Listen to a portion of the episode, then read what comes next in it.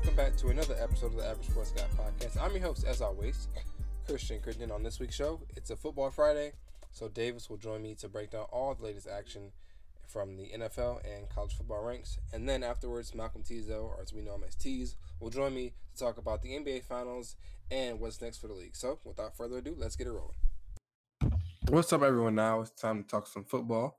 Joining me again is uh, Davis. What's going on, Davis?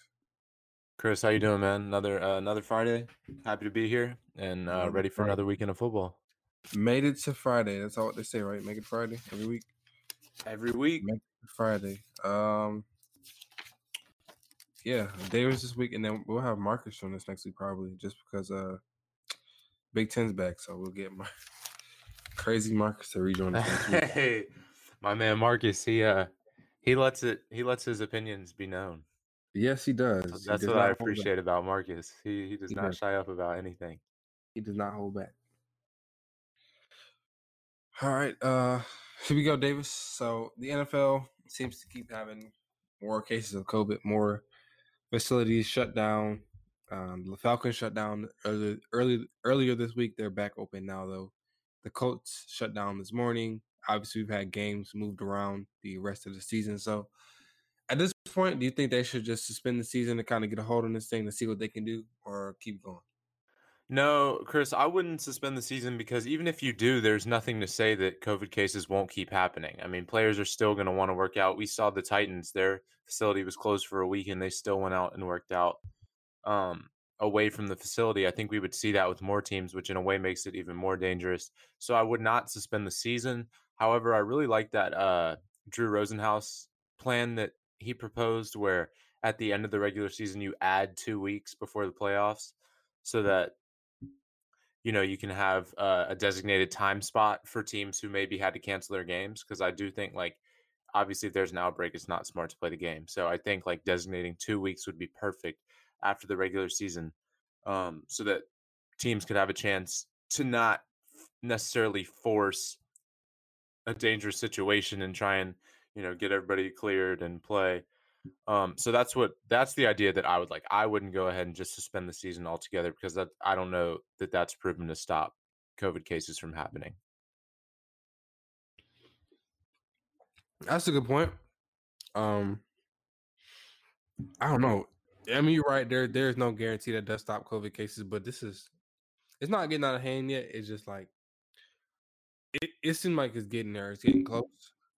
I mean, the thing about the N F L, too, is that you have so many players on a team with, yeah. you know, so many coaches that, you know, yeah. when we talk about N B A, that's that was twenty people at first. You know, those, you know, fifteen players and like five to ten coaches. You know, it's twenty-five people max right. on a team. Whereas in the N F L, you have more like seventy-five guys. So, you know, right. four cases in the N F L is, the, you know, three cases in the N F L is the equivalent to one in the N B A. Um So, you know, I think you got to put that in pers- into perspective as well. It was going to happen. It's just a, a matter of how well the N F L contains it, I think. Yeah, um, up to this point, it seems, it seems like they've done a good job, but um, we'll see. I mean, I guess it's something you have to monitor. If it, if it does get worse, so at some point, they're going to have to just pause and try to figure something out, or just have a reset. Um, like, if, yeah. um, if, like, if it gets to like N F L, you know, M L B levels where they just had outbreak after outbreak, you know, if it gets that far. Right now they're able to maintain, but if they keep having to miss games and keep rescheduling, they're gonna have to stop at some point just to kind of get a hold on it and uh and reset. But till then, they can still just keep rolling. Now, uh, Davis, this actually we'll move, move that one back. All right, so last week, Cowboys quarterback death, Dak Prescott suffered a um, I'm sorry, a, pretty gruesome. It wasn't the worst I've ever seen, but it was pretty bad. Um, it was, yeah, it was gruesome pretty for bad. sure. Yeah, it was pretty bad. He had suffered a uh, he broke an ankle, compound fracture. He's going to be out for the rest of the season. They said four to six months, but I mean that's obviously the rest of the season. Yeah. Uh, there was a lot of talk in the offseason about a contract, what he was offered. He didn't want it. He's offered a contract, he didn't want it. Didn't take it. He wanted. He's going to play this out. Played playing on a franchise tag this year, I think, and. Uh, This has been a lot, you know, a lot with that situation going on. And so now with the leg break, now just, I guess his leg broken, he's out for the rest of the season. because it comes a dilemma of what does he do? What, what do the Cowboys do? Do the Cowboys re-sign him? Is he a guy for the future, or does he want to move on elsewhere, or does he want to stay in Dallas? Like now, there's a there's a lot up in the air. You don't really know what either side will do in this situation.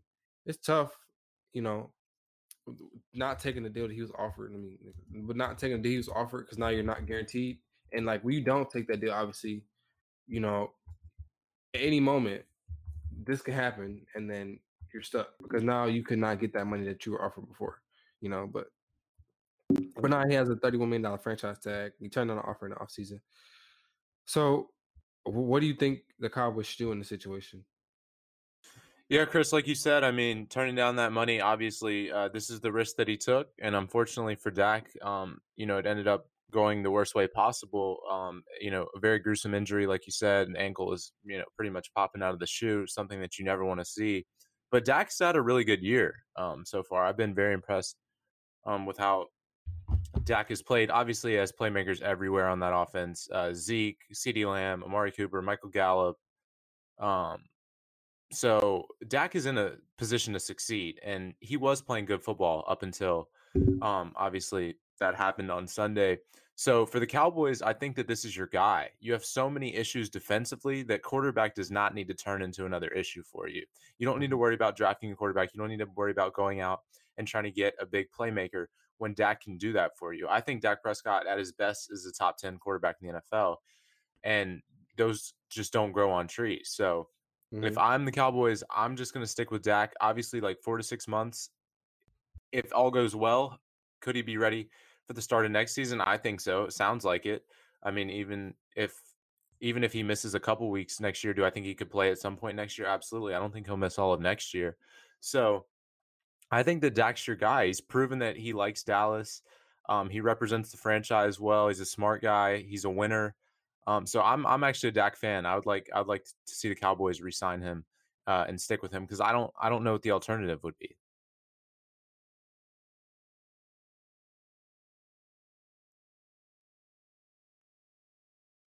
Alternative, I guess, would be what, Andy Dalton. That's what they right. have now. Or trying to make a trade, but even making a trade is tough. And the, or you have to draft someone, and they won't. They're not. They don't, they don't have the best record now, but I still don't think they'll have, be in the running for like a Trevor Lawrence or Justin right. Fields. And even that, do you really want to start over with a rookie? All you know, all over again. So and and do you do you want to use that pick on a quarterback instead of fixing that broken defense? Very true. Very true. Yes, that is true. Um. That, no, that's true. That defense is broken. And it's crazy how they went from, I want to say two years ago, they were a really good unit. They were really solid, mm-hmm. one of the best in the league. And now they're just bad. They, yeah. they just can't stop anybody right now. What are, what are your thoughts on Dak? Uh, I, th- I I like him. You know, I I think he's good. He's not great. Like, he's not, he, he puts up numbers, but he's also not the guy that's going to, I don't want to say he can't win you a Super Bowl, but right now it's not looking that way. I want to give him a fair shot, but right now it's not looking that way because it just has to be a lot that goes right for him. But I think he's good. You know, he has a lot of weapons now, and he hasn't always produced wins in that, you know, scenario. So it's not always his fault, but even then, he's not always pr- producing. So I like him. I just don't know if he's that guy to get you a Super Bowl. So that's why I'm I'm hesitant. That's why I was hesitant to give the money in the first place. But I mean, if you're Dallas, do you put? But see, Dallas has put themselves in a situation, like you said, where they don't have a choice. I mean, it's Dak or nothing else. You can't. You don't have. You really don't have any other options. Like, if you, if Andy Dalton is your option, then you just might as well go ahead and just hang it up. That's not. That's not a. Right. He, he can win you. He can win you eight games, but he won't win you twelve. No, he won't win you twelve. And Zeke isn't the running game. The big thing is when Dak was really good, really effective a couple of years ago, the running game was, you know, really the best in the league. Right, yeah. And it's not there anymore. And that's been their problem. It's not, and, and Dak is very good, but I think if he had that running game, he could be a guy that can, you know, win them a Super Bowl. But he's not a guy mm-hmm. that's going to take you there by himself. But like I said, Dallas is just in a situation where they don't have a choice. So, I mean, they have to re-sign him. Right. I mean, that offense is like where you want. I mean, offensive line is going to need to be addressed, but mm-hmm. skill mate, skill player wise, that that offense is where you want it to be. I mean, you talk about, you know, a Madden, you know, fr- a Madden created franchise team. Like, that's what you would want. You would want like Zeke, CeeDee Lamb, Amari Cooper, Michael Gallup. Like, they've got all the weapons. So mm-hmm. I don't think you just take the quarterback out of that equation. That would just be weird, especially when Dak has shown you that he can do it. And another point, playing quarterback for the Cowboys is a tough job. Like, that's one of the most scrutinized job in sports. It is a tough job. It is. It is for sure. So Dak has shown too that he can handle the pressure as well of the media, which I really like. Mm-hmm. No, he's handled, and even this injury, like, he's been in good spirits. Like, he's handled everything well. Mm-hmm. So I think he's a guy for the franchises. Just sometimes um, they, but I think he's a guy. But they gotta make sure everything around him is great. You know, like, he he's not gonna just win it on his own. Like, I agree. They have to address the O line. They gotta make sure they got a good. I mean, Zeke's still good, but he's not what he once was. So they gotta get a good a good number two down there uh, to help him out. So. But Jerry Jones does does it to himself. Jerry Jones put himself in this situation, so I don't feel bad at all. So, I mean, in off this injury, I think, too, like, Dak is going to get what he wants just because of the injury and everything that happened. So he'll probably get that fifth year in a guarantee. All right, Davis, the rich keep getting richer. The Chiefs, the defending Super Bowl champions, who already have the best offense in the league. Tons of weapons. To add another one in uh, all-pro running back Le'Veon Bell. Who's with the Jets, and the Jets might be, okay, they're not the worst, but they're they're pretty bad. They're like the second worst franchise in the league, or third. No, no, they're they're, they're the worst. Let's let's be real, they're the worst. Man, the Lions are pretty bad, man. Mm, the Lions have won two games. One, but all right. Oh, fair. one. Okay, one. All right, the Jets. One or two. Argu- arguably the worst franchise in sports, and well, in football, I should say. Yeah, football. And they have Adam Gase, who is a supposed genius, right? He's a supposed offensive guru, genius, whatever you wants to call him. And he didn't like Le'Veon Bell, so he purposely misused Le'Veon Bell. And so now Le'Veon Bell's out of favor there. They let him go because he didn't want to be there. Gase didn't want him there.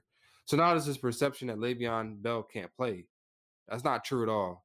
I guarantee you he's going to show you what he has left when he goes to Kansas City. He's going to be extremely effective. And Kansas City, as another weapon for cheap, they already have Edwards-Helaire on his rookie contract. Now they have him to pair with Le'Veon Bell, who is still can still run.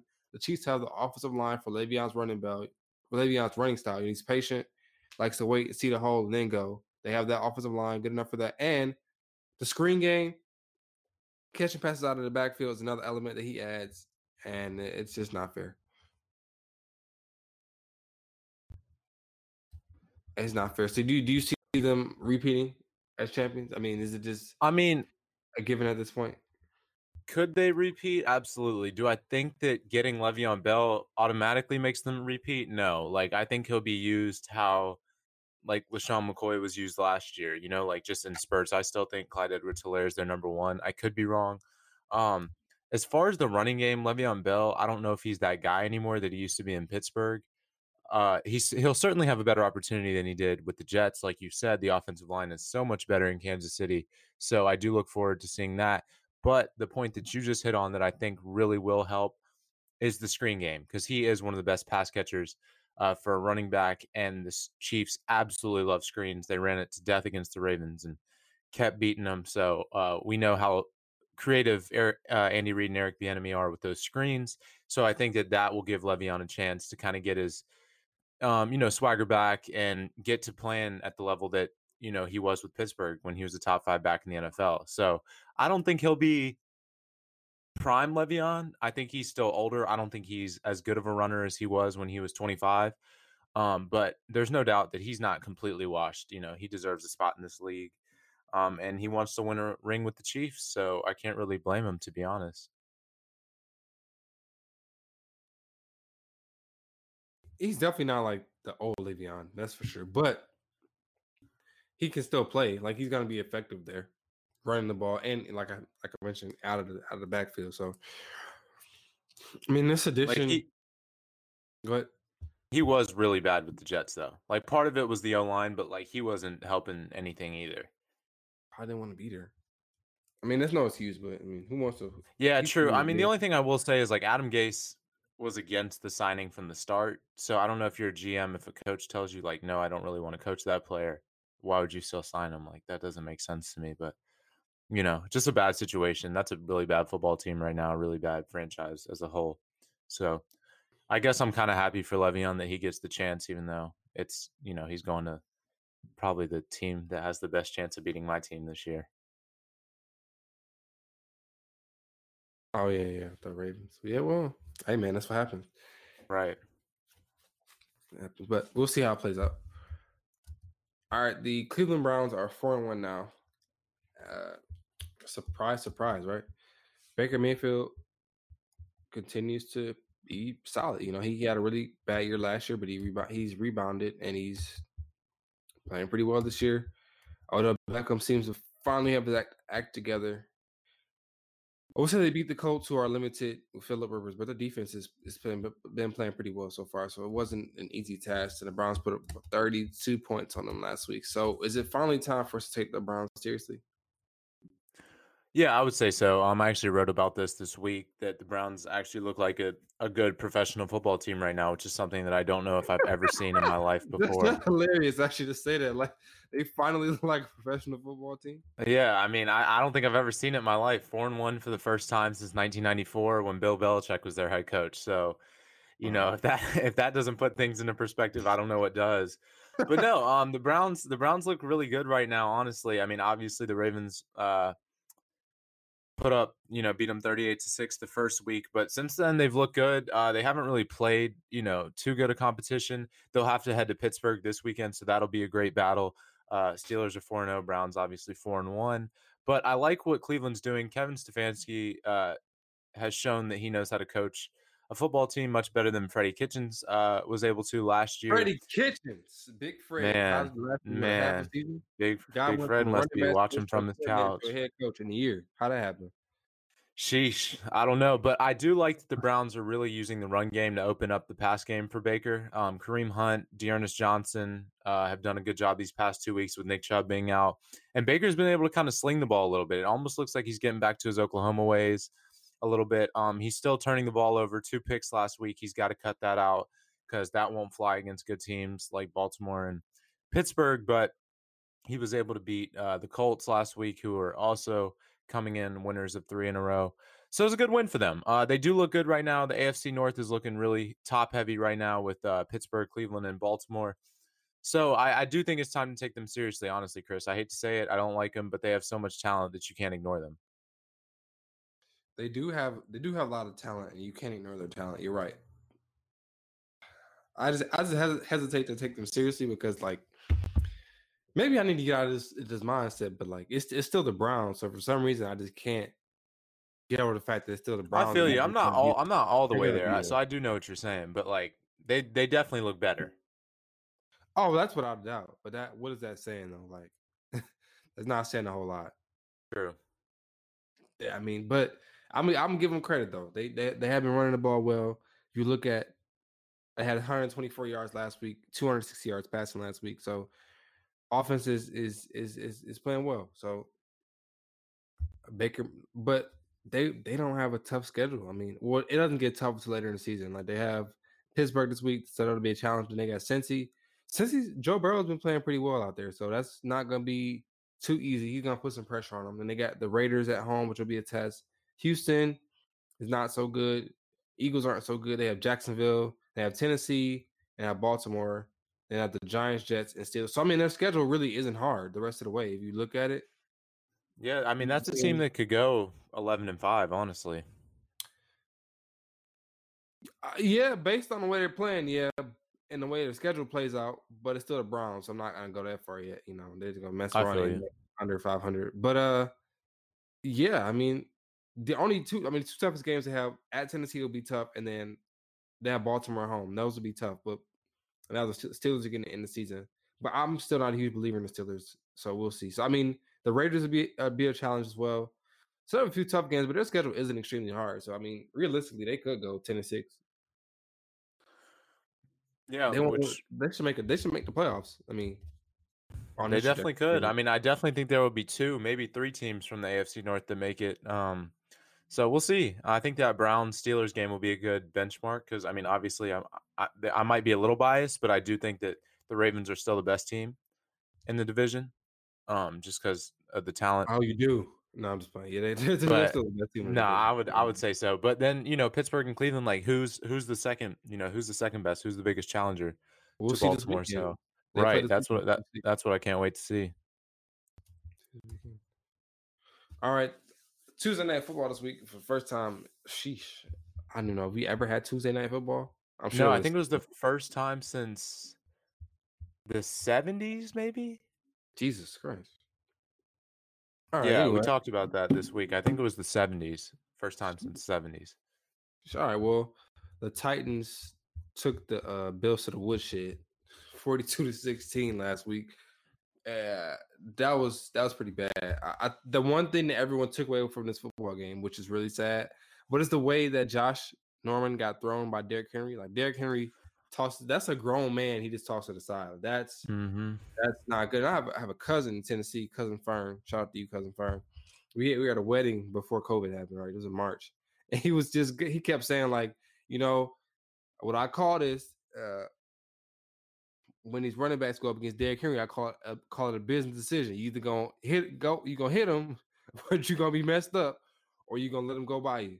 And they need to make a business decision. And Josh Norman that week made the wrong business decision, trying to go up against Derrick Henry.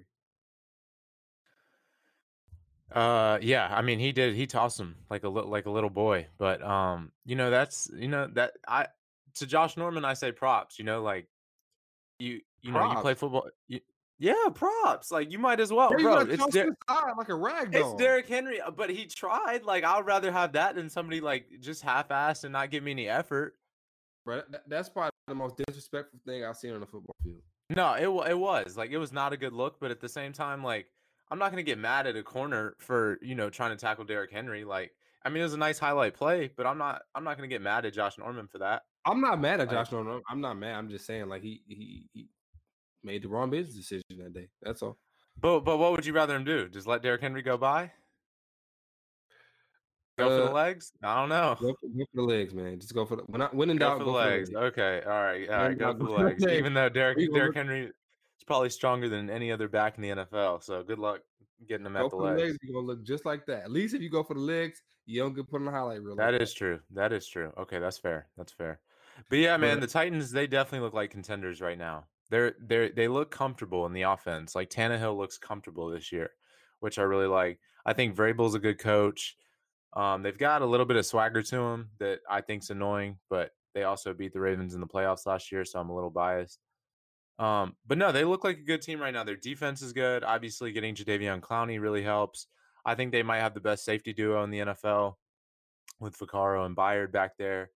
So I I I would buy the Titans as uh, contenders right now. Yeah, as long as they had Derrick Henry back there, they're going to contend with anybody. That's a big dude. And they can control the game with him. And I'm going to give props to Tannehill, too. He's he's really played, played well in that offense. Even going back to last year, it was twenty-one twenty-eight last week, one hundred ninety-five yards, three touchdowns. Yeah, four four rushes for about forty-two yards and a touchdown as well. So the man played pretty well. And he's he's not lighting it up, but he's doing enough. You know, he, he's... playing well in that offense, and that's all you can really ask from a guy. Yeah, that's all. That's all you have to do, right? In that in that offense. Yeah, and then uh, on, on the other side, it looks like Josh Allen came back to came back to earth just a little bit last week. twenty-six of forty-one, two thirty-six, two touchdowns, two picks, took a sack. Only had eighteen yards rushing, so um, he started off hot, but maybe just maybe we might start to see him just come back to earth just a little bit. Yeah, I think it was bound to happen at some point. I mean, he was, he was playing such great football through the first four weeks. Um, probably the best test yet so far for them uh, was the Titans' D. I mean, the Rams have a good D, and Josh Allen played a really good game that day.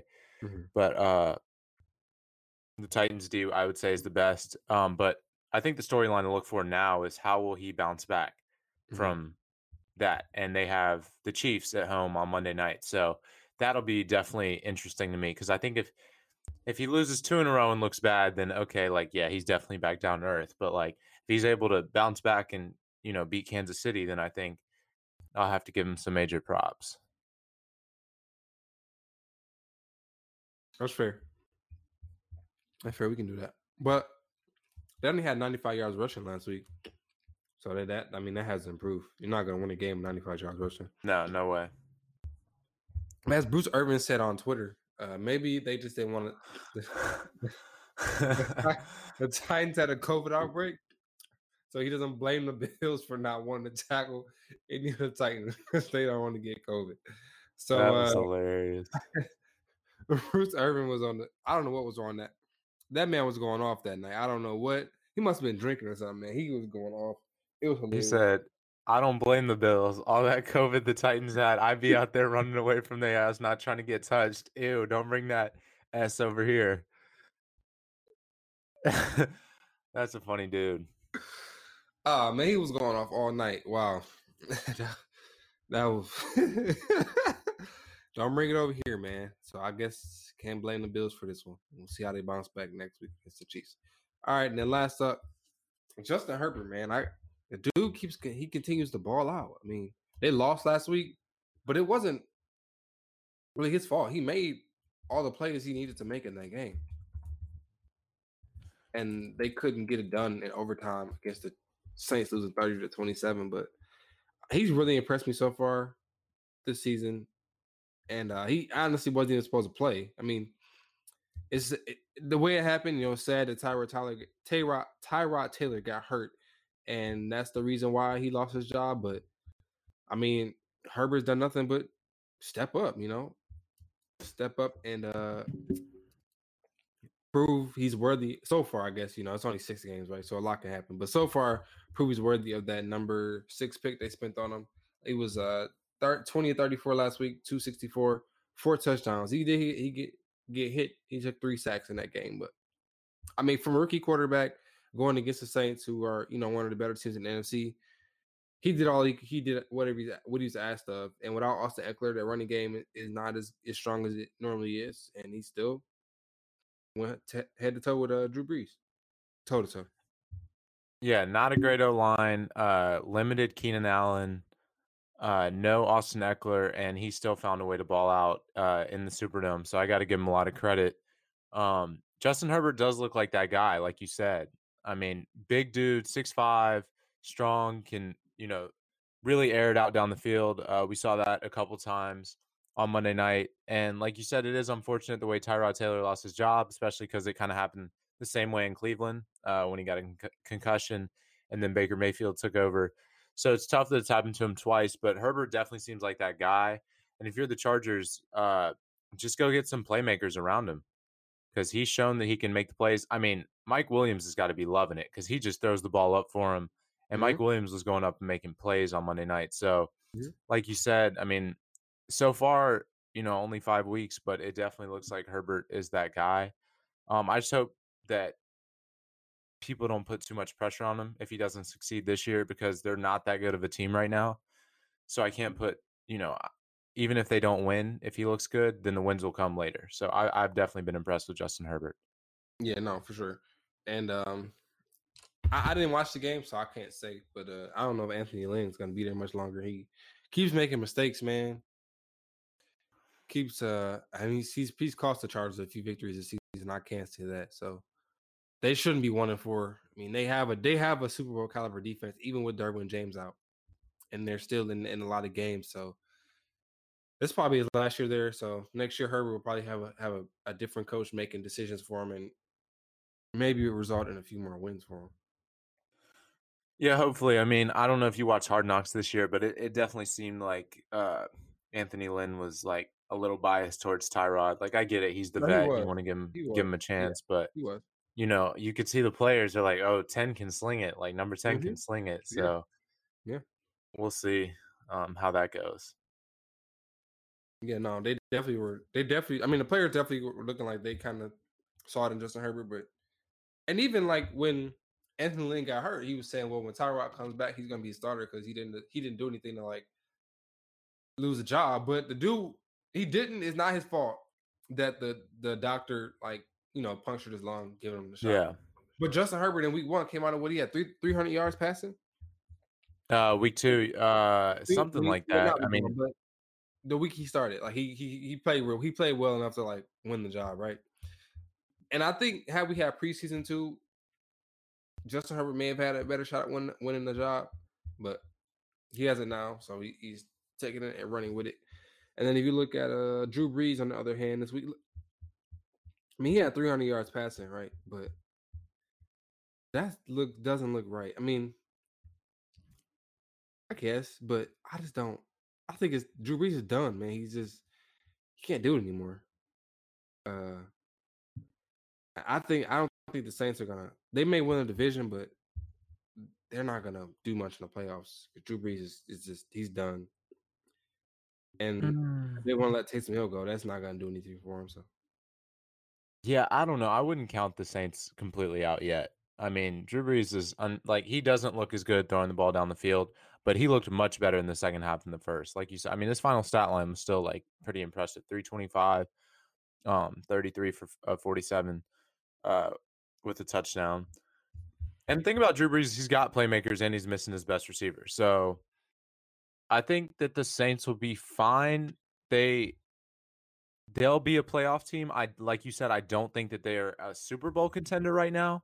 But I'm still not going to count Drew Brees. I think Drew Brees is smart enough to know when his time has come, and I think he'll just retire when when that is. Um, I don't know if that'll be after this season, after next, but like Drew Brees is still on the top half of quarterbacks in the N F L. Like if you ranked every quarterback in the N F L, Drew Brees is still in the top half. So I'm I'm not gonna I'm not gonna count Drew out yet, especially with how smart he is. Uh, even what he may lack in physical abilities at this point, he. he makes up for with how smart he is with the football.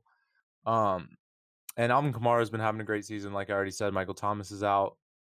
So we'll wait and see. We'll wait and see. It's still early in the season. Um, I wouldn't bet bet against Drew Brees yet. Top half of the quarter, top half in the league in quarterbacks. What number would you put on?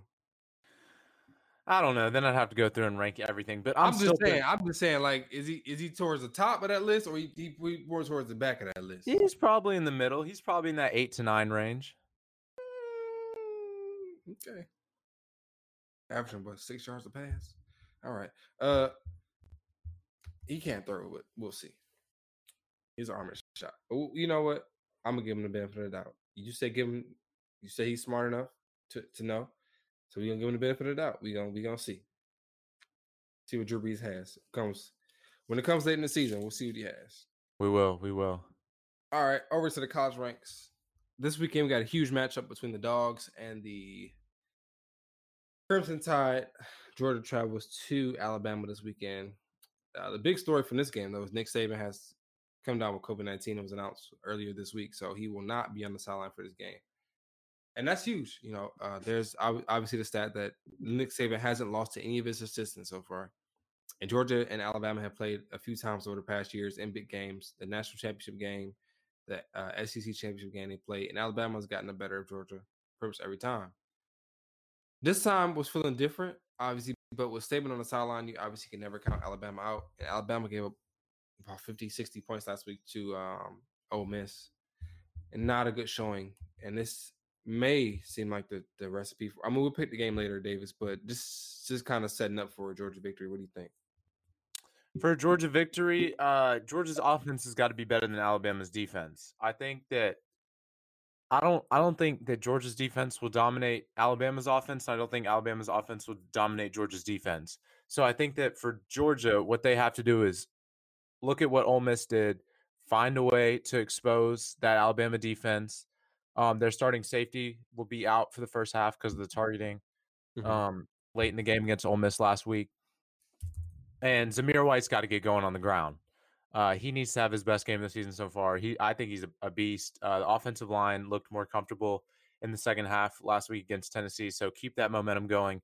Uh, run the ball well uh, to set up some big plays for Stetson Bennett over the top, get George Pickens going.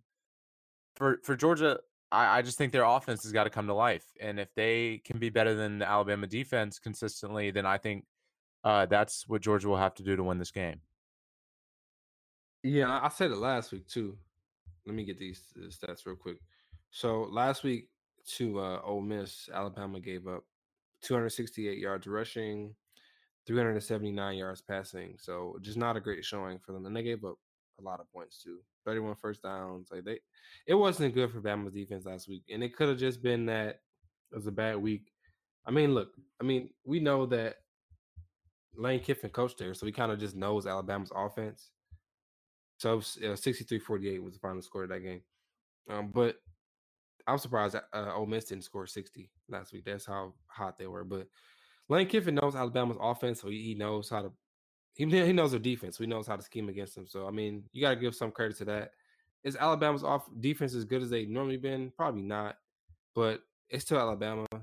And whenever Nick Saban's on the sideline, which he won't be this weekend, it'll be, you know, you can never count them out of anything, right?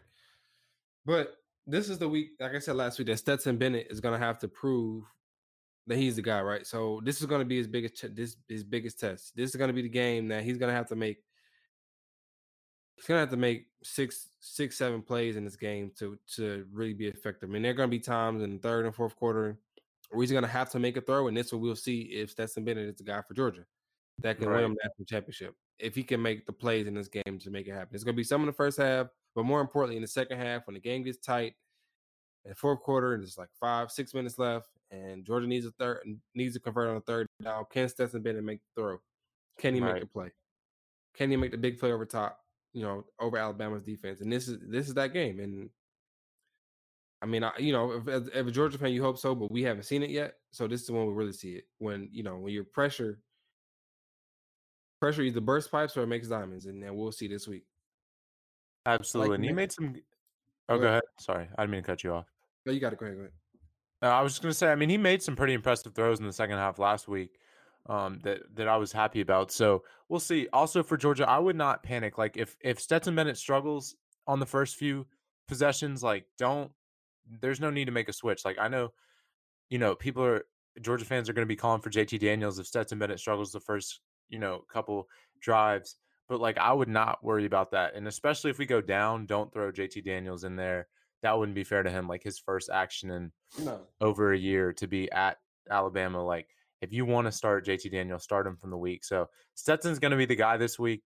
I, I think he's going to play well, at least well enough. Um, you know, he's shown that I think his jitters have, are probably gone by now. I mean, obviously, this is the biggest game of the season, but he's already faced Auburn and Tennessee at home, which are, you know, big rivalry games, and he's played pretty well uh, through both of those. So I'm I'm actually more comfortable with Stetson Bennett than certainly I was two weeks ago.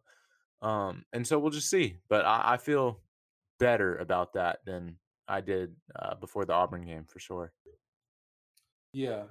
I'm not – that's not – you're right. That's not fair to uh, Stetson Bennett if he does struggle, you know, to to pull him in the – first couple right. of plays. Because like, I know like, Georgia you, fans will definitely be pushing for that if he struggles no. the first few possessions. No, you can't do that. You got to let him work through it. You know, I mean, it's going to be t- – he's never been in this spot before. I mean, they're going to be – it won't be a packed house down there, but it'll be a night game at Alabama on the road. There'll be there'll be plenty of fans there. There'll be plenty of noise. Like, he hasn't been in an environment like that before. So that's not easy to to, to play in. Like, you got to get adjusted to that. So it may take him a, first, a, few, a few drives to kind of get his feet set and get and get the nerves out, get the butterflies out, and get ready to go.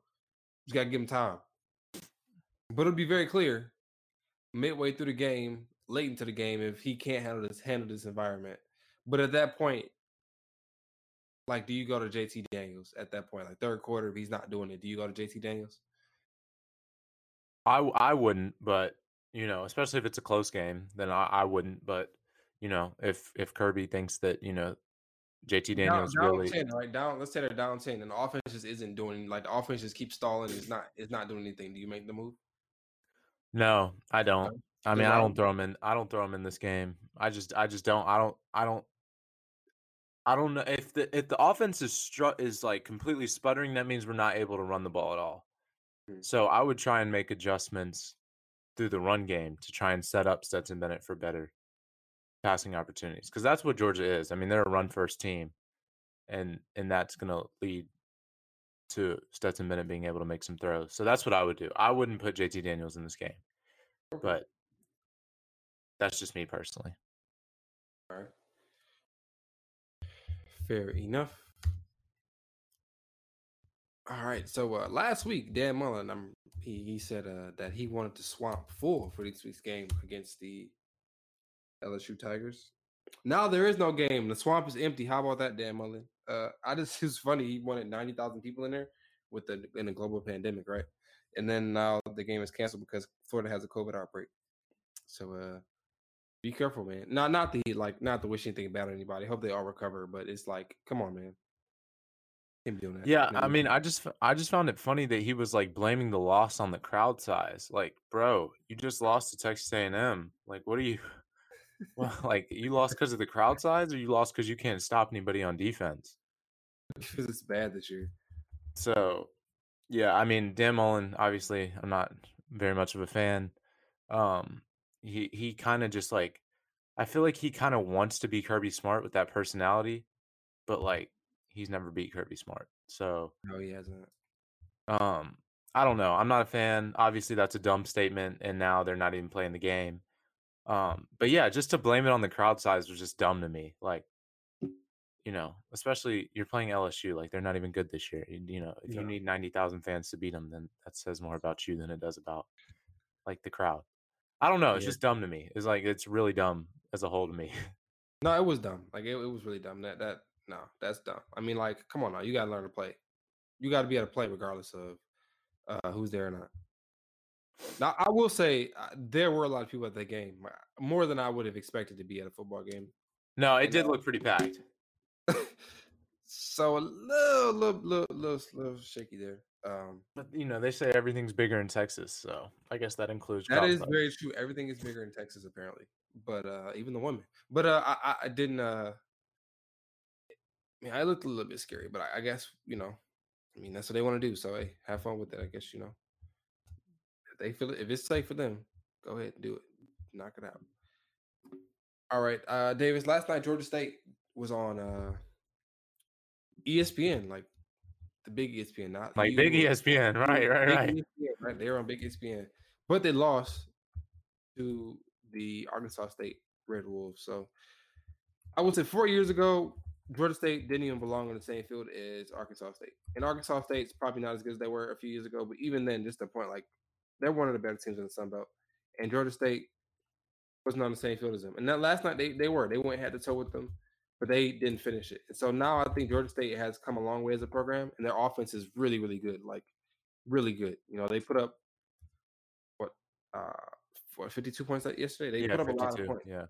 But they, they couldn't close out a game, and now, like, as far as they've come, they have they have to take the next step. And that is finishing games. They've had several games, like Louisiana game earlier in the season they had, and they didn't finish it out. They've had a few games over the last few years that they've they've had, and they've been in the game, but they couldn't close it out. So I think the program now is at that point where it's it's okay to say, all right, you know, guys, we were playing better, but now you have to, like, win these games. You can't just say, oh, well, we're at least we're in the games. Like, that's not good enough anymore. You know, they got to take that next step. Yeah, absolutely, Chris. I mean, like you said, obviously, that's, you know, we both, you know, we met at Georgia State, um, you know, at the games and stuff. So, True. you know, we used yeah. to see a team that, you know, could barely score twenty-four on offense to now this high-flying fifty-two um, point scoring offense. And now it's kind of the opposite because when, when I was there, you know, they had Chandon Sullivan, Jerome Smith, so they were better on defense. Mm-hmm. Um, and now they just can't stop anybody. So, I mean, it definitely makes it more fun to watch, but uh, Sean Elliott's built a good program at Georgia State, man, and I definitely think it's the premier uh, program in the Sun Belt. I think it'll turn into that. Like, I think if you're a recruit, like Georgia State's going to stand out more than any other school in that conference, just being in downtown Atlanta. Atlanta. How many? You, like, yeah, no exactly. Offer you that. Being able to play in, you know, one of the cooler stadiums in college football, in my opinion, being at uh, the old Turner Field, now Georgia State Stadium, now Center Park Credit Union Stadium. That's too long, but whatever. Um, so, yeah, no, like you said, I mean, take that next step, start competing for Sun Belt championships, and that's got to start with uh, Georgia State picking it up on the defensive end. Um, you know, Sean Elliott's an offensive guy. He's done a great job coaching offense. Uh, the new quarterback's really good, Cornelius Brown. Uh, three hundred four Yeah, he, I mean, he played pretty well last night, uh, three hundred fourteen yards and three touchdowns. Um, so like you said, I, I mean, in my opinion, the next step is to start competing for Sun Belt championships. They played Louisiana, who was ranked at the time, really close. Uh, probably should have won that game. And last night, they definitely had an opportunity as well. So for Georgia State, I think it's just building on that momentum, not folding on the season. Uh, still got a long way to go, and a lot of teams that uh, Georgia State can definitely beat, in my opinion. Agreed. Like last night, it was a very winnable game. I mean, they had two hundred sixty-nine yards rushing, and then they had three hundred fourteen yards passing, but they gave up five hundred fifty-one yards passing. So that's not gonna. That's not good. Yeah, that's not. They gave up five hundred yards passing. That's bad. That's like historically bad. So um, something got to change with that defense. They have good players on defense, but I mean, apparently the, the defensive coordinator didn't make the trip, and so that was uh, apparently. Probably no, like I think he really didn't make the trip. Like not. No, I know, no, but I'm saying like, yeah, I could tell. So he was calling I mean, plays on Zoom. We've seen, we've seen some rough days from Georgia State, uh, and last night was rough, but for a different reason, right? We not getting blown out again, but still. Right, right, right. No, I mean I remember uh, the year that I was there. They. It was the year that they went to they won, it was the year they won the bowl game, so it was a good year for them. But they went like one and five at home and five and one on the road. Yes. So like every game that I would be at, we just lost except for one. Yeah.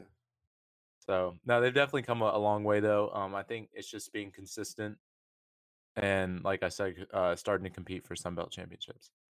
Yeah, agree. Agree. Well, they'll take it one day, right? Hopefully. I had Tom Herman and Texas on there, but I don't want to talk about Texas. So uh, yeah, I agree. I'm with you. Like they're they're soft. They're not good. You know, they came back to just. Oh, they they're irrelevant. They're they just, they're they're an irrelevant program. All right, and then the Big Ten comes back next week. Uh, we'll let Marcus come on next week to talk. I mean, he loves Michigan, so we'll talk about that. But I mean, obviously, the Big Ten eight game. Oh, they play nine games, right? So the conference championship, and then. The, the last week of the season, they'll, they'll match up teams based on some formula, however they figure it out. But uh, obviously, the Big Ten wants to get Ohio State into the playoff. It's the only team that has a shot at the playoff this year. So that's we got a season, eight games, no room for error, no bye weeks or anything. So if anything happens, uh, they're screwed. So they're, I mean, they have to miss a game or two. They don't have any room for any to, for any missed games. So they're going eight, nine weeks straight through. So. Yeah, that's definitely – yeah, I I didn't even think about that, but that's a very interesting point. You know, what will they do if, uh, you know, there are to, if there will be outbreaks? I mean, I know that's why the S E C uh, kind of left. I think there's a week in between the S E C championship and uh, the end of the regular season for that reason. Um, so that'll be interesting for sure, no doubt about it. Yeah, so – I mean. But I, I, obviously, they're going to get Ohio State in. If, if Ohio State runs the table, they're, they're, there's nobody not. They don't get into the playoff, and they want the. Oh, yeah, absolutely. I mean, I think, honestly, this year in the Big Ten, like, I'm sorry to say it, but it's Ohio State versus the field, pretty much. No, I, and I agree one hundred percent. I'm not offended by that statement. It, it is definitely Ohio State against the field. But, hey, uh, it is what it is, you know? That's what happens. I'm I'm not gonna go on a rant today. You notice, right? I didn't even talk about the Lions this week. Very, very good. Pro- That's progress, man. It's progress. It is, man. No Lions. Michigan, I'm gonna get depressed as as well. So I'm not gonna do that this way. Uh, it's all good. I'm not gonna do that. John is the superior Harbaugh. John is the superior Harbaugh. You're right, and I'm not gonna get down by talking about Michigan and Jim Harbaugh's disappointment for me. But you know, Joe Milton. We'll, we'll, I'm gonna we'll leave it for next week. We'll leave it for next week. You're right, next week. All right, man, let's get into the picks. First up, we got number one, Clemson traveling to Atlanta to face the Yellow Jackets. Clemson is a twenty-seven point favorite. I will be in attendance for this game, so hopefully it was it is a good one to watch. Davis, where are you going with this one? Wait, real quick, did you uh did you tally up the picks from last week? I did. Let me see. Hold on. Uh, okay, because mine mine were horrible. Like I think I went probably two and eight last week. No, you gotta. Well, your your lot got you like two wins, so you're actually okay. Three, you got five wins last week. Okay, okay, all right. That's better than I thought. That's better than I thought. Who was my lock last week? Your lock was Oklahoma. Okay, cool, cool.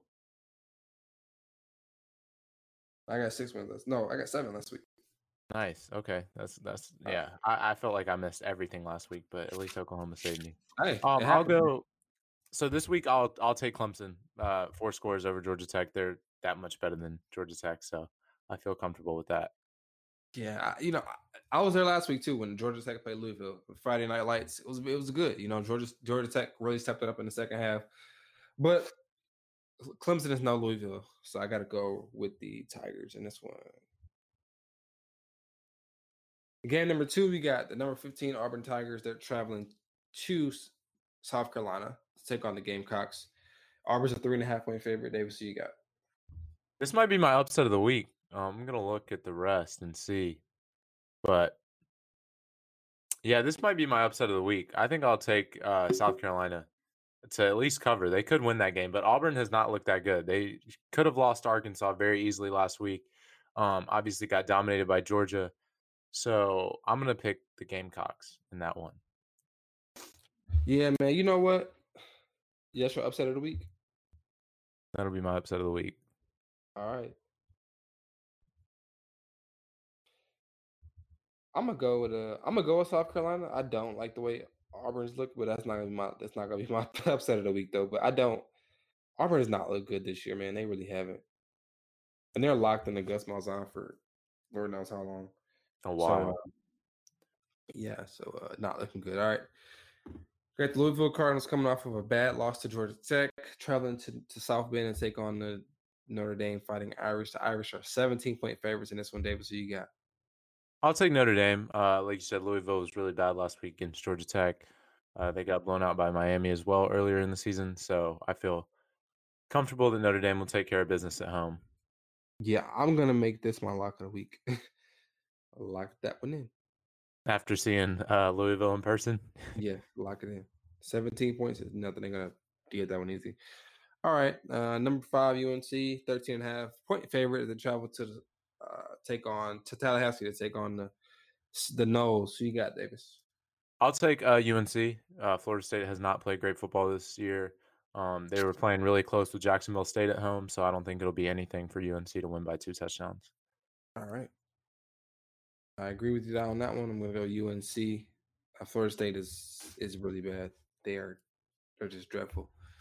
All right, and then the big one, the Dogs travel to T-Town to face off against the Crimson Tide. The Tide are a four-and-a-half-point favorite. Davis, is it true that after last week you went out and purchased a uh, mailman hat and pretended to be Stetson Bennett around campus? Is that true? Man, I mean, I don't know, I don't know who tipped you on that one, but like, I was running around in the full Postal Service uh, uniform after last week, so you know, I, I think I got to do it again this Saturday.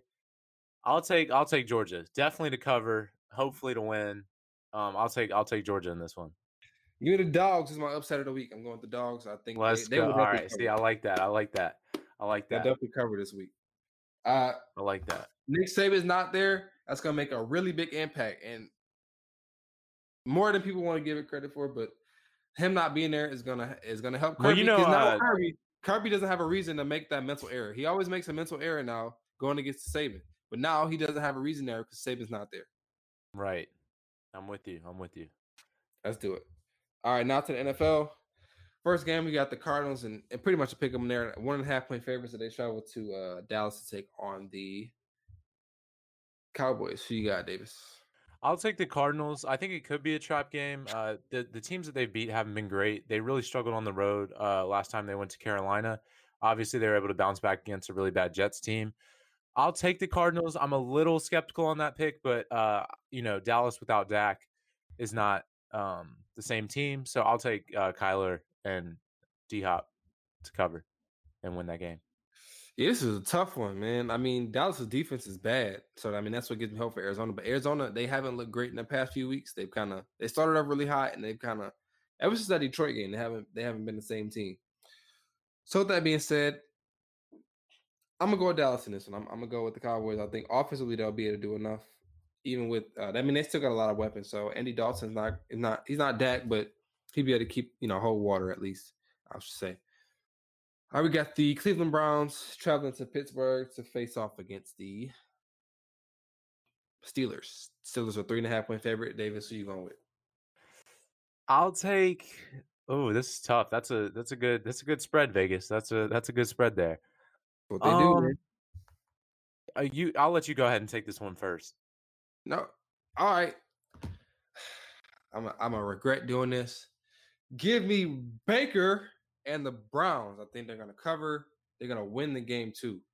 I don't I don't believe in Pittsburgh. I don't think they played anyone great so far. So give me the Browns. They're gonna prove it this weekend. The Browns for a week, for a week, only this week have changed their the the, the tone around their franchise.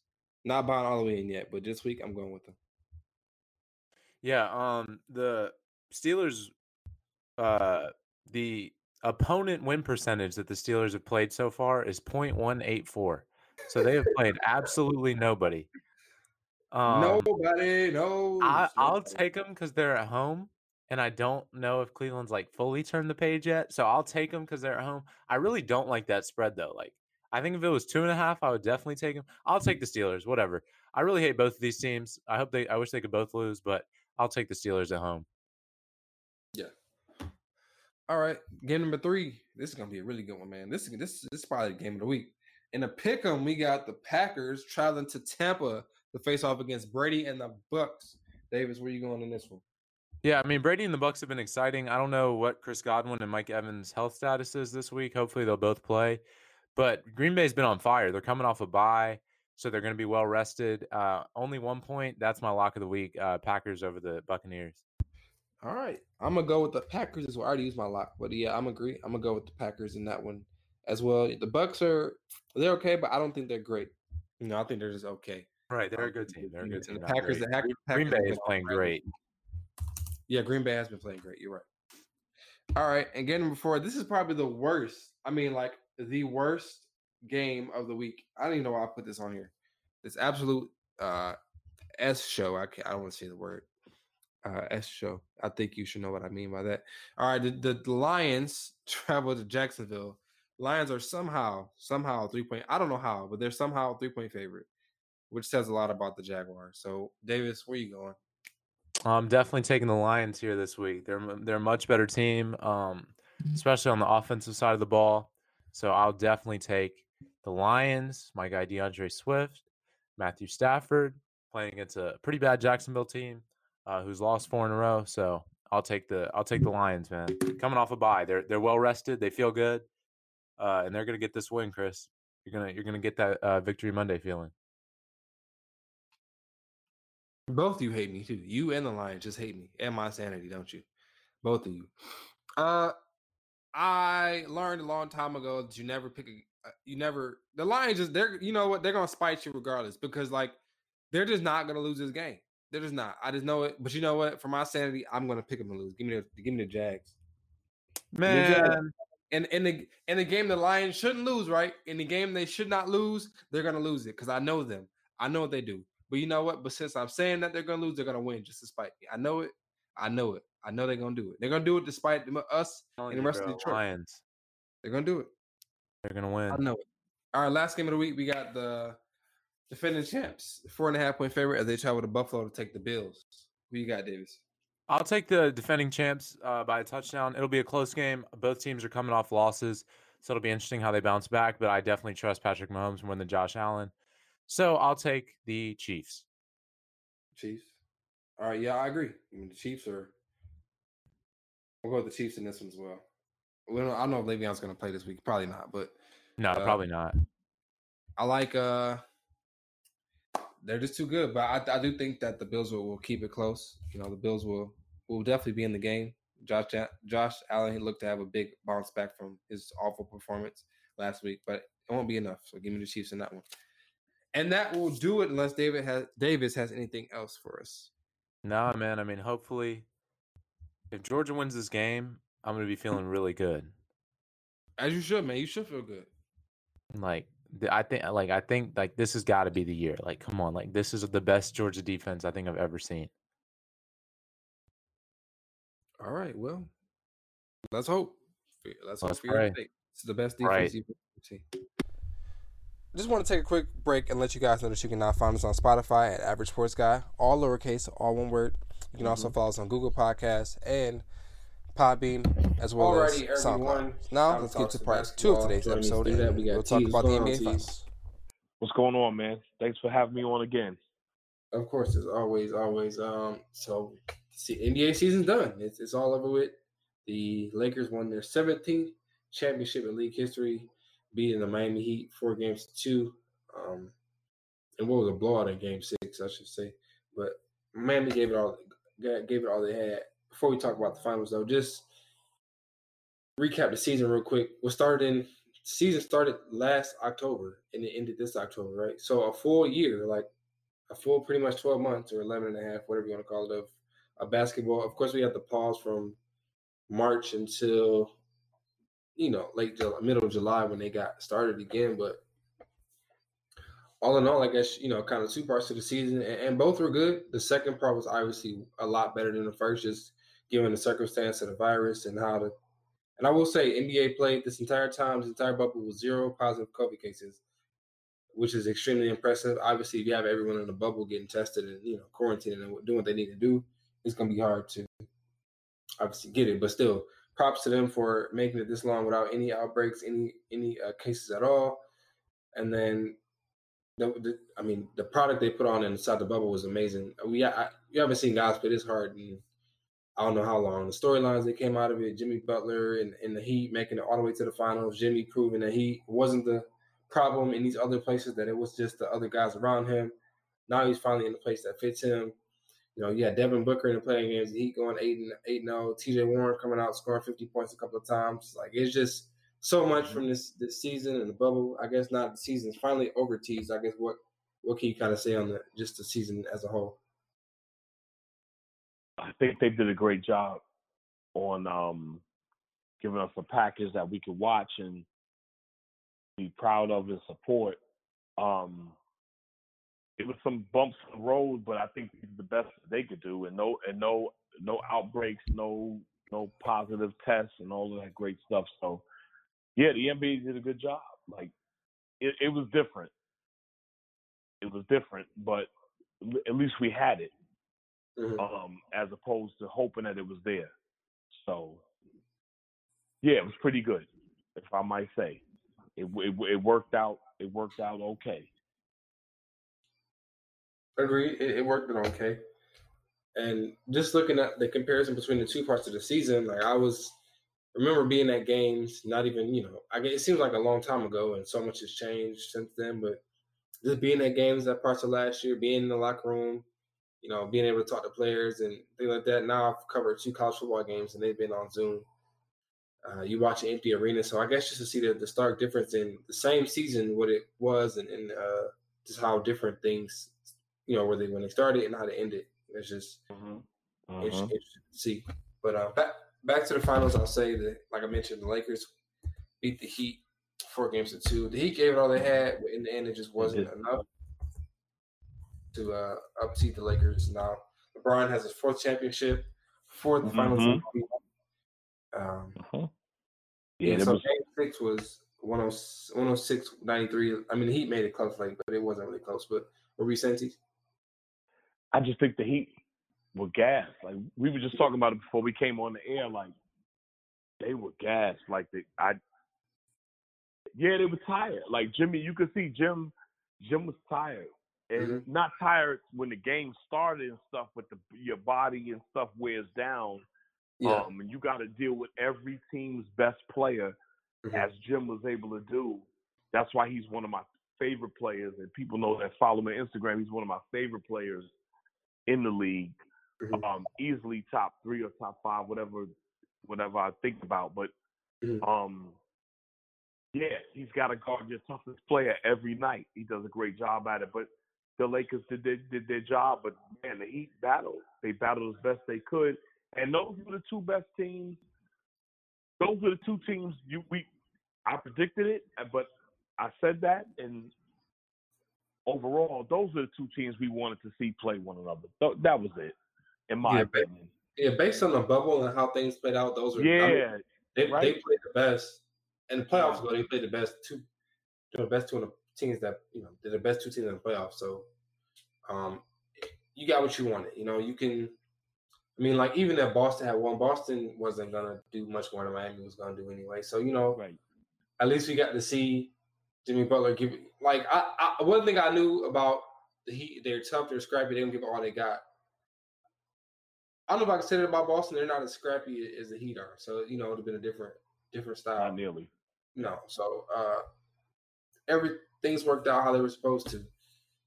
Um, Anthony Davis, I, think- I was very impressed with him in the series. He, he had a bad game in game three, but he rebounded in game four, made up for it. Fine.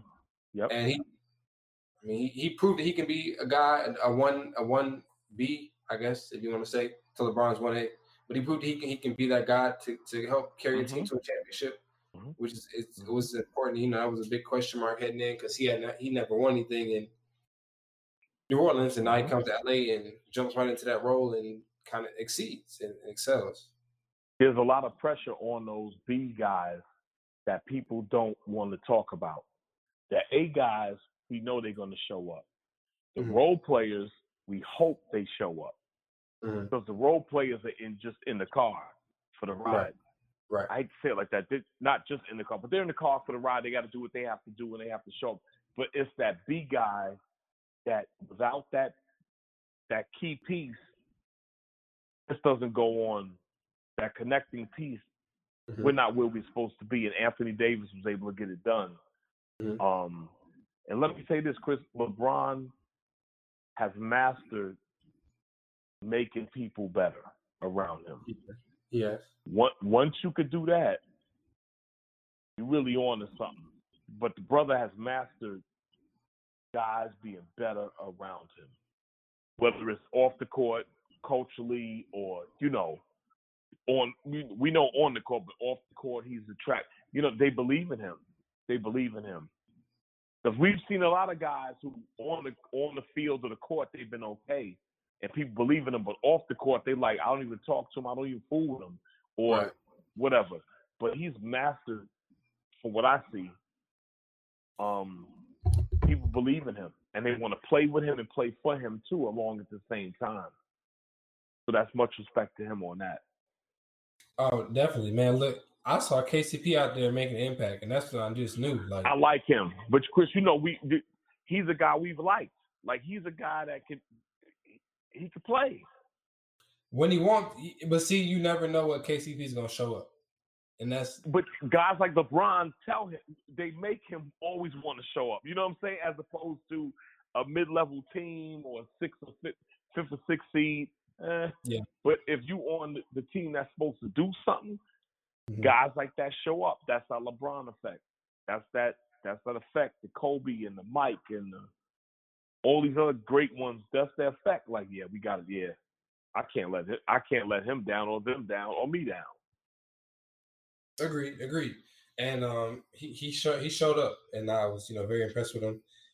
Um, and his performance in, in games, really all series, honestly. There was game four down the stretch. He hit a couple of big shots, mm-hmm. made a couple of big plays, and that that really mm-hmm. helped the Lakers win that game. Like the Heat were right mm-hmm. there the entire that entire way, and he made some plays down. down the stretch that, you know, helped the helped the Lakers come out on top. So credit to him and, and how he played as well. I know there's a lot on Danny Green for missing that shot in game five, but mm-hmm.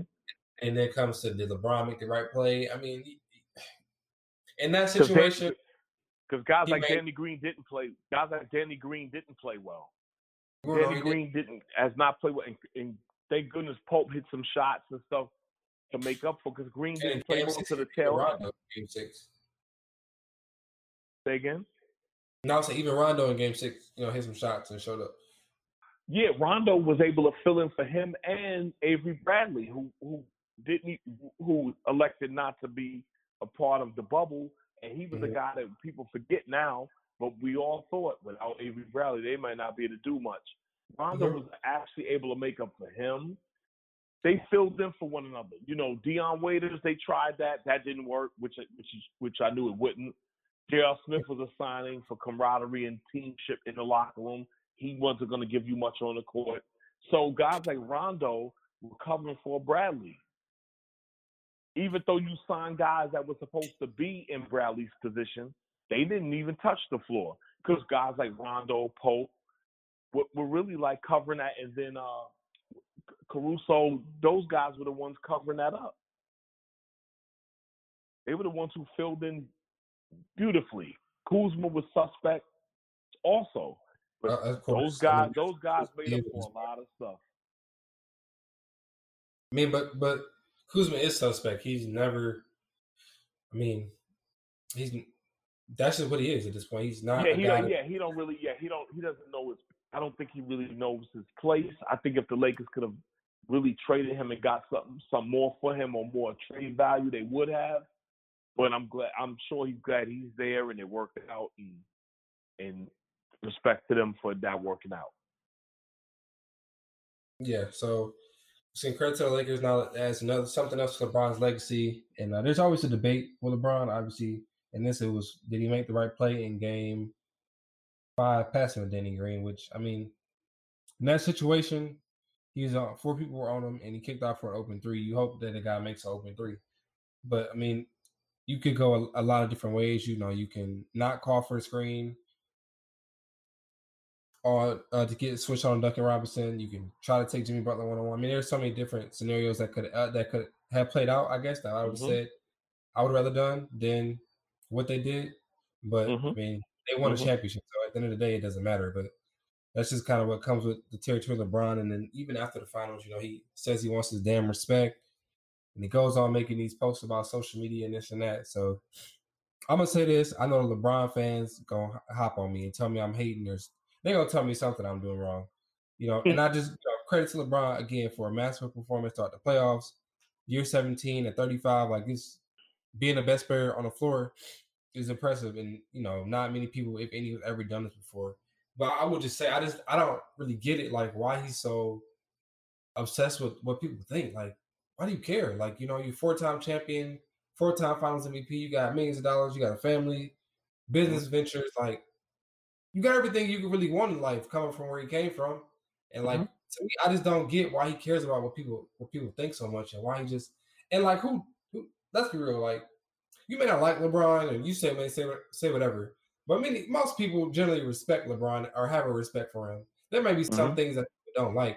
I, I just mm-hmm. didn't get where he came from with that damn respect thing. And it was just, I don't know. And and that's a, and that right there is is is another reason why people just may not like him. Like he just, I don't know. It's just something about him that just sometimes just rubs me the wrong way. Like I try to, I mean, I root for him. You know, I was happy they won. But it's just sometimes like just, why does it matter? You know, just go keep going. Made- I think he may use that as motivation uh, for him to keep going. Um, you may look, you may be looking too deep into it. I, he probably looks at that as using that to keep motivating him, because once three kids like you, or three fans like you, or you know how that goes, then then five should like you, six more should like you. Yeah. Um, and when you believe you're doing everything right, um. And you've you've earned.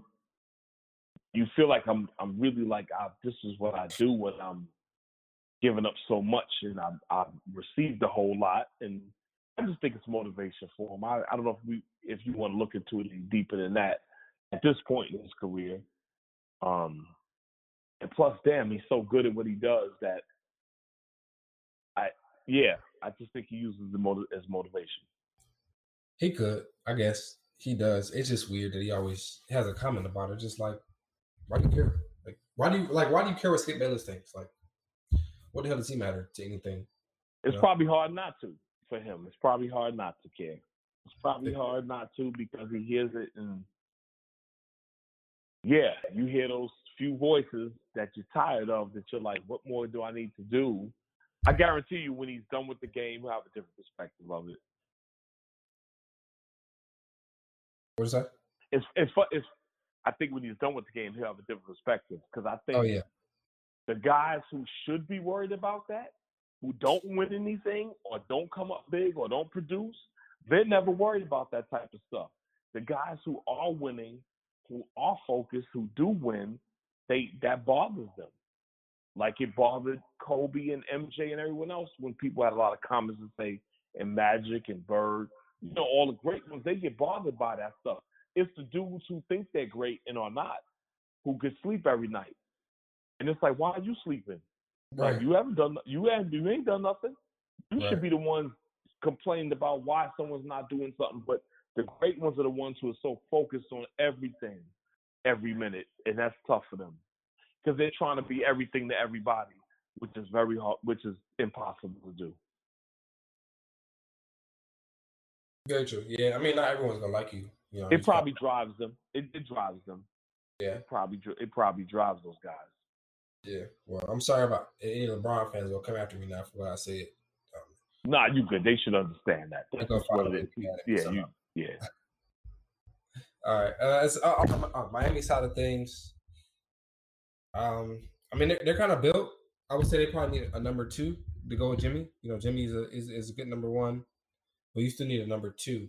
Inside game, inside game. To go yeah. along with Bam, you got to get right. Bam, you got to get Bam some help on the inside. You know, um, for sure.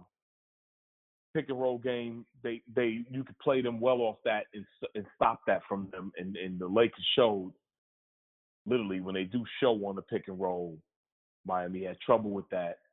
Um, yeah, when you force Miami into those corners, they have trouble with that. Um, yeah, and you make Jimmy give, you make Jimmy score too much. You got him right where you want him, because that's not Jimmy's game. Is to be carrying forty-point games and stuff. That's not Jimmy Butler. He'll do it if he can do it if he has to. Right. But that's not his game right now. At his age, um, not to make age a, a, a, a hindrance, but you know, that's no, not his. Yeah, that's not his game. So some inside help would, would really help. They got the shooters. That's that's that's okay. They definitely the inside have the, game and some slashing. Like, imagine if they had Iguodala when Iguodala was, like, at his best, like the Golden State or the Philly Iguodala, who was cutting to the basket and slipping screens and, you know, all of that. You, we we have a different series. He just can't he, – he, too, can't do that like he used to. At this point, no, he can't do it. He can't do it like he used to, and not because he's not in shape or doesn't work hard. It's the, it's the players that he's playing yeah. against are younger. And they just, it's just, it's just, you know, time, all the time. Yeah, so, like, when you look at the Lakers, right, so LeBron averaged about uh, twenty-nine a game, and A D averaged twenty-five. You look at the Heat, Jimmy averaged twenty-six. Next mm-hmm. best was Hero, fourteen. You know, I mean, and he's a young guy. He's going to get better, but – and Bam on the average fifteen in the series. He was hurt, obviously, but – excuse me. Um, even – Even then, like they need a they need a second guy that can come in and take the load. Mm-hmm. Some people were throwing out Giannis. I don't really know about that or how that would really work. Who? Giannis from Milwaukee. Yeah.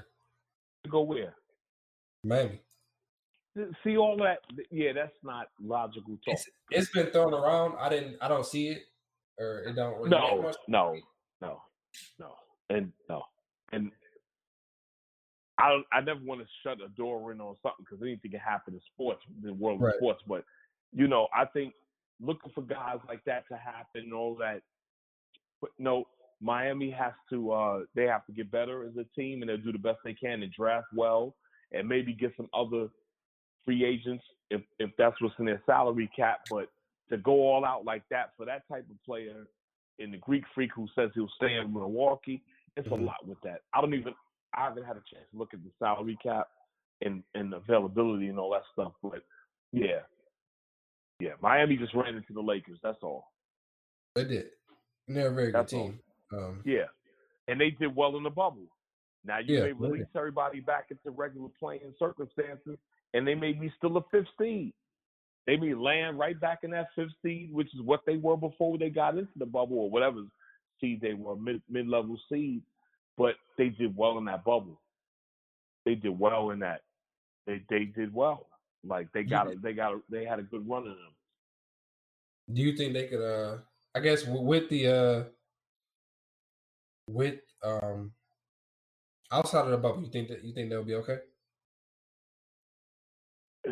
I don't. You know, I can't answer that because when when they got in the bubble, I said they could do this. I because of the, when I saw them in those first two games, I said, man, maybe they be they may be able to do it. I, I really don't know because I, I will say in the East we don't know. Philly's up in the East is always turbulent. Philly with now you got Doc Rivers coming in. Uh, Philly needs to figure out what type of team they are. The Celtics have underachieved, and no one is hold, no one's talking about Brad Stevens, which they should be. and what this team is going to do.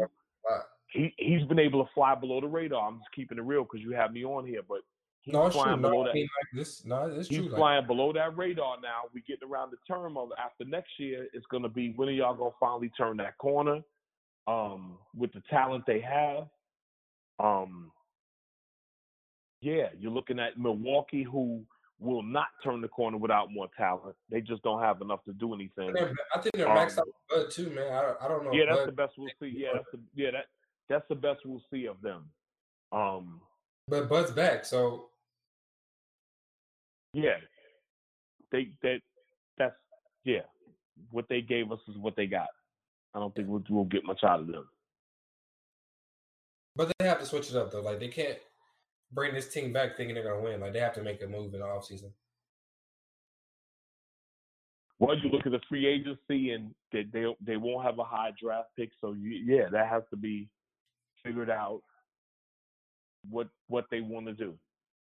Um, it's, yeah, they, they may be caught in the middle. They've mastered the regular season, um, but the grind of the playoffs and stuff, They yeah, they just don't have it. You know, and Bud was like that in Atlanta too. He he just couldn't get over the hump when he was right. Yeah. Yep, that's what it is. So yeah, uh, we'll see. I mean, you know, I like Miami, but like you said, I, I think they'll add something else in the offseason though. So they, I mean, they were still good without the bubble this year, and then inside the bubble was a lot different. They just had to focus, and they you know able yeah. to lock it. What they had to do. And not, and not, and not the, the, the key is those guys play well as a team, they and do. they respect they respect Jimmy Butler as their leader. You we all know, I love I love uh, Jim, but he rubs people the wrong way, who don't feed into what he needs them to feed into. So that's right. Another issue with free agents, because I'm sure there's some guys who would probably love to go to South Beach, but because Jim is there, they may not want to be bothered with all of that intensity. They may not want to do all of that. Like, that's just the type of... But it works with this group they have, though, right? Yeah, it, it works because you got young guys who are on the come up. You got some older veterans who are settling into their roles, and you got some mid-level guys like Crawford, you know. So, you know, that's where it is. So that's all. Uh, draft is coming up next month. In November, I mean, I'm trying to be excited about that. It's gonna it's be so odd in, in no, it's gonna be odd in November and not in May, not in uh June. But uh, and we haven't seen these yeah. guys play since. right, right, right, right. Everybody watching highlights.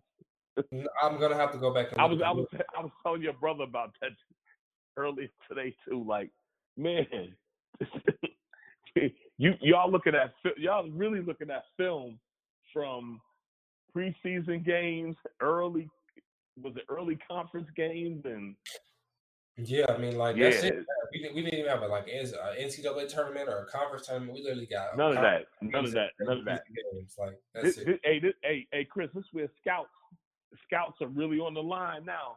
No, yeah, scouts. No, yeah. If you can pull something off, you may be good for the rest of your life. If you don't, oh man, you'll be grocery shopping at Kroger on a Sunday.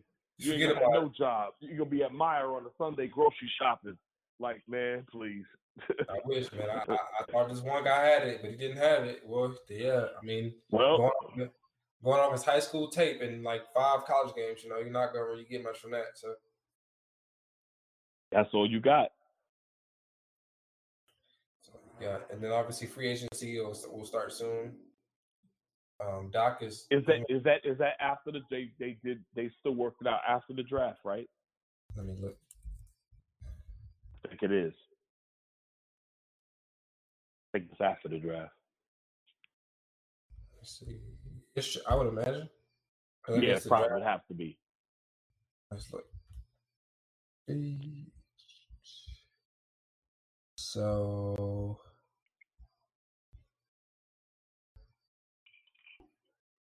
Draft is the eighteenth. Yep. You can then talk to draft players, in-person interviews with draftees. So I guess it hasn't, it hasn't been. When was this article? It's after free agents. Got to be after that. But it's gonna be after the draft, though. With yeah, been set yet. So yeah, as so we're a, probably not we're pro- we're probably not looking for N B A season for after the new year. Oh yeah, won't even be close. It won't even be close because I mean the season just ended for the last two teams. How do you, how, do, how do you get back on track with a regular season? If you do, they wait again until October next year. I don't even know if they wouldn't want to. I don't think they can afford that. You know, I was thinking right. maybe they could like. Because once you get off with the schedule, once you get off the pace of how a season runs, you'll never get back on unless you take a loss somewhere. So no, somewhere a loss has to happen. They got to permanently change the schedule, man. Like, I don't think they can ever go back. That's what I'm saying. How do you go back to what it was? Like, yeah, you everything is off now. Yeah, you can't go back. So at this point, they're just kind of gonna have to. I guess I would say, um, jeez, man, yeah, this is tough. It's it's tough. They're probably gonna have to just. I was thinking Christmas Day would be a nice start, but I don't even know they can pull that off because that's that's draft that's, is in the middle that's, of that's yeah, that's November. So that means you'd have to if you got drafted, you gotta go immediately to report and then get ready to get ready to jump into some sort. But N B A teams that were not in the bubble um are in camps and stuff, but but the bubble teams are just resting and trying to mend and get well, like it's yeah, it's off. Yeah, I mean, it's not it's not fair to the Lakers and the Heat who just played until yep. you know yep. October, October to turn back around. They have to turn around by, by, yep, by Christmas Day and have no. to play. Yep. No, because I mean, generally the season ends in July, right? So then you have summer camp in Ju- season normally ends in June. So you have summer camp in July, uh-huh. and then you have off August, September, and then you come back for training camp end of September, beginning of October, and the season starts. So you roughly got July, August, September, two to three and a half months to really before you really get going. Yeah, that's it. So that's not gonna work. And then you gotta think about how COVID's gonna be, and like they're not gonna want to play another season without any fans. Like at least they don't want some fans in the building. If they yep. have, they're not gonna want to do that again. And then that, that's a whole nother story, man. Like, depending on how the virus looks, you see the N F L's having issues now with COVID outbreaks, and M L B had one. Like, when guys aren't in the bubble and they're just traveling out, like, that's hard, hard. We know James James Harden has a problem visiting strip clubs. We saw Lou Williams had a problem visiting a strip club, too. Yeah. But now these guys aren't in the bubble, and they're just out in the world. Yep. That's not good. That's not good. Yeah. All right, and that's going to just about do it for the, us this week. As always, thanks for listening. You can make sure you subscribe on SoundCloud at Average Sports Guy, Spotify Average Sports Guy, as well as Google Podcasts and Podbean Average Sports Guy. So for Tease and Davis, I'm Chris. Thanks for listening.